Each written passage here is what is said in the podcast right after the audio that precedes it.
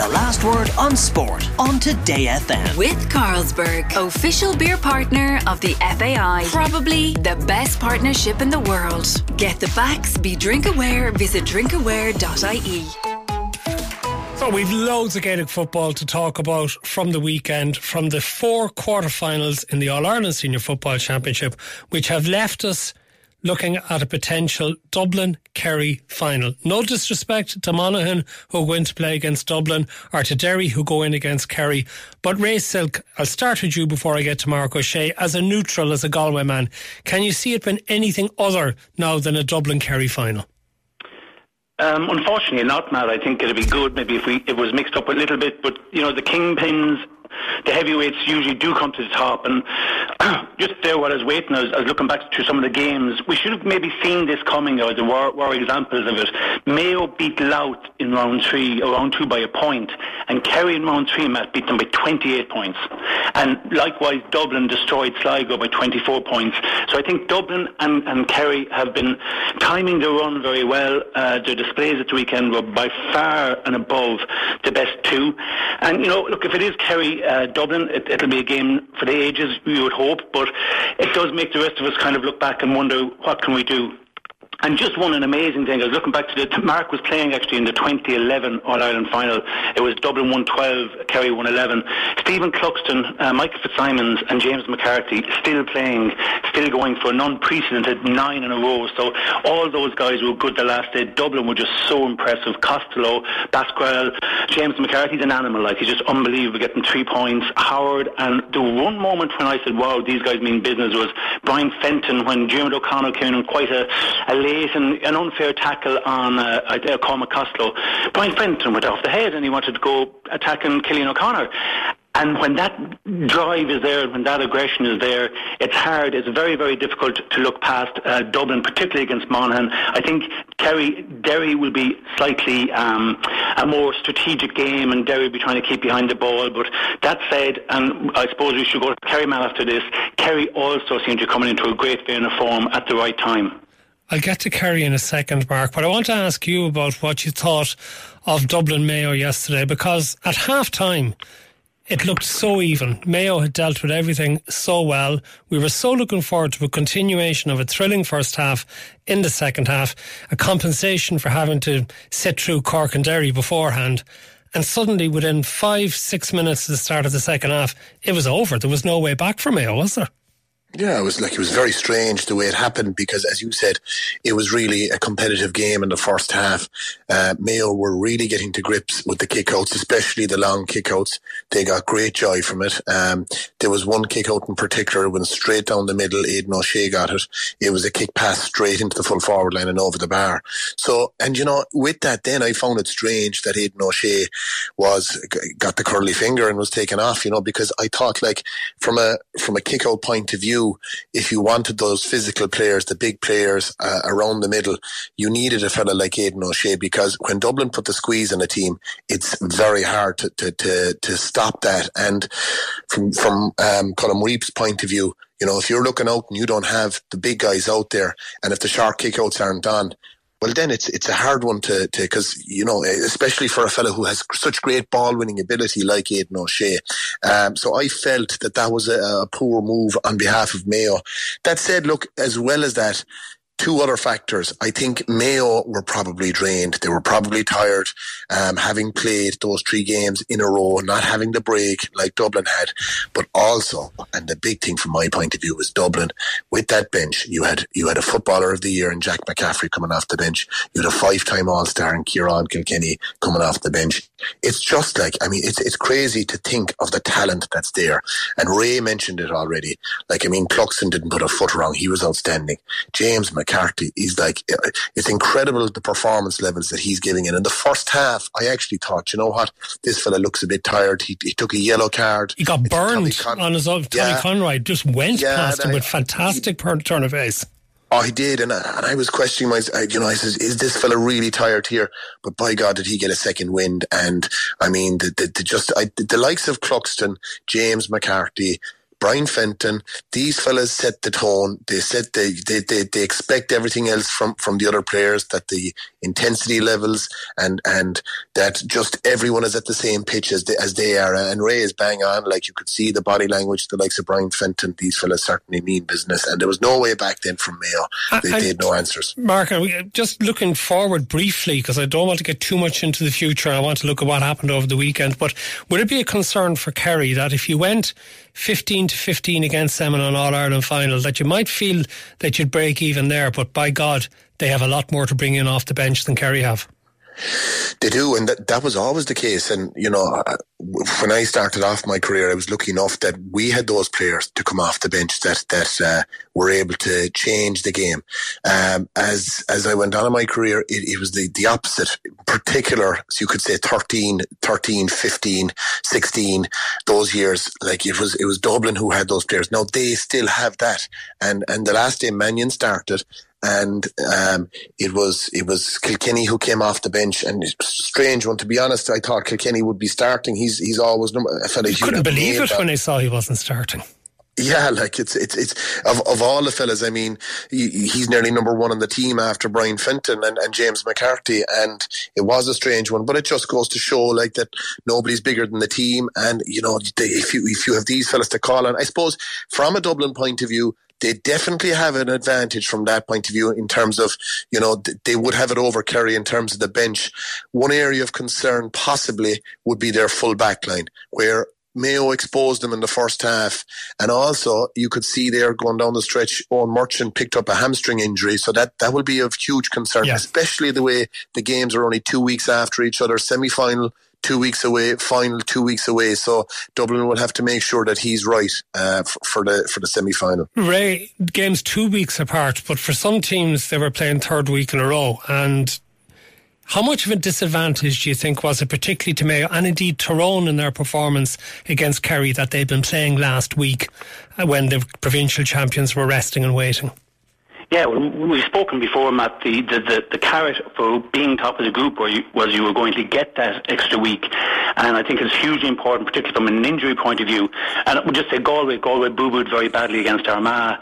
Had they beaten Armagh or even drawn at Armagh, we would have got a week. And then who knows with Sean Kelly and Damien Comer, who knows? Like, you know, that, that, that's in the, that's hypothetical stuff. But the bottom line is... That's sort of the same with Mayo. Mayo, if Mayo had got yeah. that point at the end against Cork and instead of been, you know, if they'd won the group. Hundred percent, but I, I think regardless of that, I think Dublin and, and, Kerry seem to be at a slightly different level at the moment.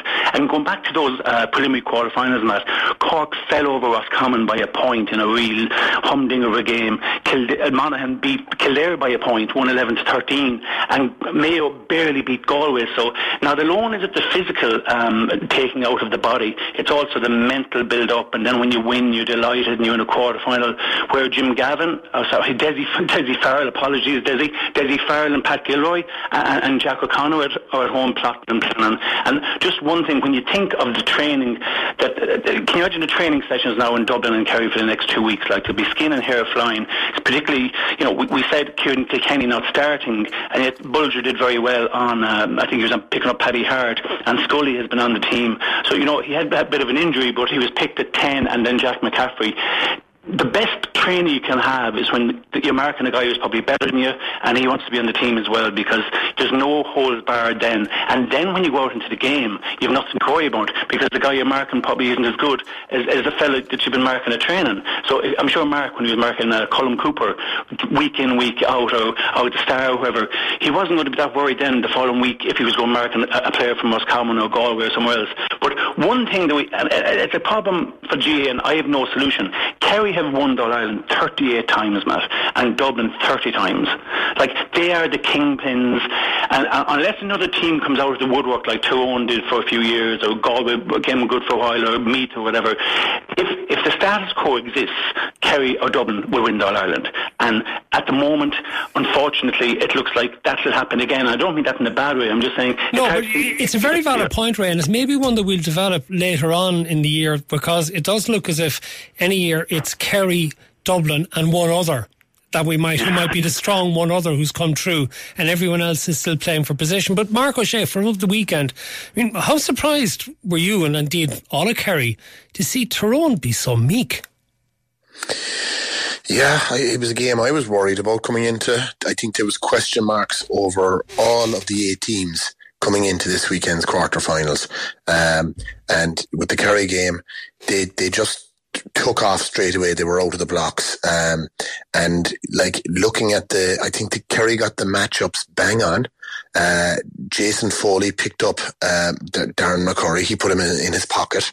Um, it, and it was uh, like only for the two Canavans uh, in the first maybe maybe three or four moments of brilliance from the two Canavans and, and what outstanding footballers they are. Only for, for those two, like Kerry were in complete control in the first half. And, and, you know, we, we were always talking about the needy area for Kerry in the middle of the field. Now, I still go along with that theory in the sense that Kerry are missing players, five midfielders that they had last year. Now they've only three midfielders this year because Joe O'Connor has a cruciate, David Moran is retired and Stefan Okunbor is injured. But what a performance Kerry's midfield put in and they set the tone. In particular, Diarmuid O'Connor, he was outstanding and do you know what? Even regardless of his goal and his few scores, it was just the way he was dispossessing players.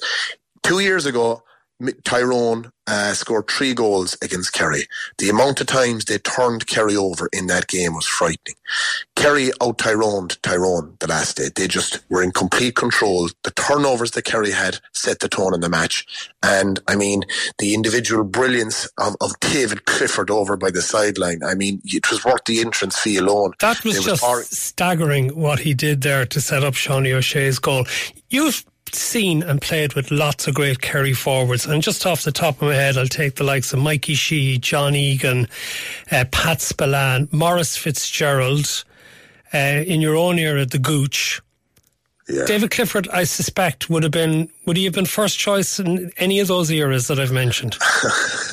You're putting me on the spot there and all that, But like he he is, yeah. Look, I mean, he has everything in t- terms of physicality. He's a big man. I stood next to him the last day, and I was I was chatting to him, and he just the size of him. He's six foot uh, tree, I, would imagine, and and he's he's built accordingly.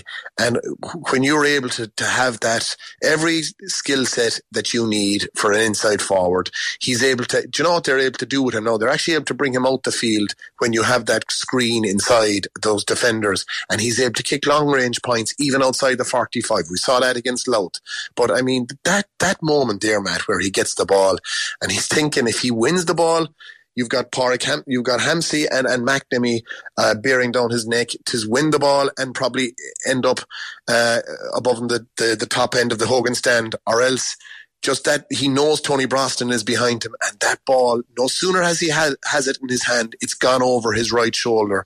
It was an incredible uh, piece of geniusness, and yeah, look, he's he's up there, um, Matt. He obviously I would imagine wants to win a few more All Ireland medals. Um, to I suppose we mentioned the, with the, with the likes of the Mikeys and the, the Gooches and these fellas and Pat Spillanes, but yeah, in terms of the greatest I've seen, yeah, I, I would I couldn't disagree with that.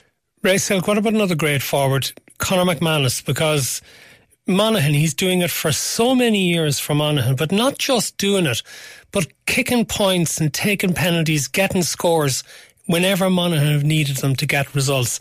Just what a career do you think has he had, and how fitting would it be if Monaghan could somehow could get him to an All Ireland final? There's an old saying we use in Galway, that form is temporary and, and class is permanent. And McManus has been class now for years. I even remember admiring him when he was playing with Ireland and Australian rules. But his first kick, when he had just come on from the free, it was a very, very difficult kick. Really, you know, Seanie O'Shea uh, and, and Dean Rock or Corm Costa will be struggling with it a little bit. And McCarthy just popped it over the bar. Like Monaghan would not have won had he not come on. He has been their go-to player and the cuteness that he has. And one thing, just come back to David Clifford for a second, I think his attitude as well. He's so uh, grounded and so laid back. Like that moment reminded me of a Lionel Messi or, or Diego Maradona or something like that. But he's afterwards he was just chatting away and he said, "I'm sure if I didn't kick it over to him, I'd probably been thrown out of the sideline." And McManus also, when when we when the, when Monaghan needed a point, they had to get a point. He took on, I think it was Rory Grugan. He went past him, and then what all great forwards do, he stepped in past Grugan, so he Grugan's feet kind of caught up on him, and it wasn't an easy score. But then the two penalties were just, you know, Visha Druckredja, they were just hard to believe how good. Pinged it top left, and pinged it top right. Like he's class. He's just he, he, he's fantastic. 35 years of age. It would be terrific to see him in uh, an All Ireland final. But if he's marking Jason Foley or if he's marking, you know, whoever, uh, you know, uh, Tadhg Morley or that Tom O'Sullivan is a fantastic player. I just wonder about would he have the legs? He's an impact player now, but Conor McManus has to go back, go into one of the all-time top forwards in the country. Mark, are penalties a fair way to settle an All Ireland quarter final? Because now we've had two years in a row Armagh have lost in that way, and they also lost in Ulster final. Is it fair to them? Oh, it's not. I don't think so. It's cruel. It's cruel. It's cruel for Callum Cumiskey. I mean, you had five players from each team who were taking the penalties. Uh, by the way, the penalties were top class, every one of them. And um, and sorry, Mark, I'll just say because a penalty is harder to score in Gaelic football than it is in soccer. Oh, it is, yeah, it is. And uh, you, you know, you'd have the, the referees keeping an eye on the goalkeepers that they stay in their line, and they don't. They don't stay in their line. They come off their line, which makes it that bit harder. But to go back to Ray's point there about McManus, he set the tone with the first penalty. He actually put it over the goalkeeper. You see the go- you see the, the penalty takers, and they take that they, you know, they think it's keep it low. It's harder for the goalkeeper to get down. I mean, it was a real risky penalty he took, and he put the first one on the top left, and then he put the second one on the top right. Just absolute geniusness. And I think with McManus, he, you know, he could have thrown the ties out of the pram at the start of the year when when he was dropped by Vinnie Corey. He didn't, and now he is that impact sub. You know, because I think you know he realizes that he's no spring chicken. And but I was I was surprised with look Armagh have been very unlucky, I, and that's the word I use with them. Unlucky. They were unlucky in the quarter final last year against Galway, and they look where Galway went on to an All Ireland final. They were unlucky. They wanted to win Ulster this year. They were so unlucky in the Ulster title, losing in penalties. And you know, whatever it was in me when I saw it going to penalties, I said, "This is Monaghan's," because maybe that that's there in the back of your head. We've lost two penalty shootouts now. It's a bit like England in the soccer, and and you were just wondering, is this going to be the same thing? You know, so. like, Mark, they're going to love you in Armagh comparing them to England and soccer penalty shootouts. But, you could have chosen your analogy a little bit more subtly. but you know what, man?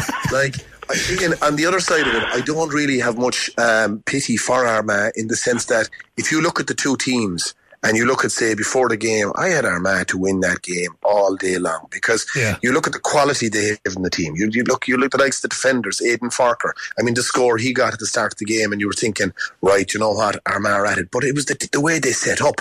They were as if it's as if nobody wanted to win the game, and like they they dropped Conor Turbitt for they brought in McIlroy, who was a, a, defender, and you knew straight away that they were going to probably target the likes of Karl O'Connell and Conor McCarthy. And in fairness, Karl O'Connell was probably quiet, but Conor McCarthy still had a huge influence. And so from that point of view, I was disappointed with the way they set up. I've great time for Kieran McGeeney as a manager. I think he's done a great job with Kildare and now Armagh. And as I said, they have been unlucky, but I was disappointed with their style of play. I felt they should have gone after it a bit more. I tell you, we're out of time, but Mark, we were all very disappointed with your effort at Croke Park yesterday when you took a shot at that the was post. Off the bar. I heard, over the bar. I, I, it was not. You were the only one of all your fellow colleagues who didn't get it over the bar. No, Matt, you're going to have to go back and look at Hawkeye. That was that was over the bar. Hawkeye wasn't working. you broke it deliberately, did you? Getting too old, man. In fairness, you have enough All Ireland medals that you don't have to be worried about taking a shot for the cameras yesterday or I, I, the I'd only go up the field. I'd only go up the field, Matt, when the other fellas weren't doing the business, but I'd have to go up. we leave it there. I, am not going to get to the, the boring football of the Cork Derry match. I've suffered enough with Cork getting beaten and that, but anyway, we leave that go. Marc O'Se, Ray said thank you. The last word with Matt Cooper. Weekdays from 4.30. Today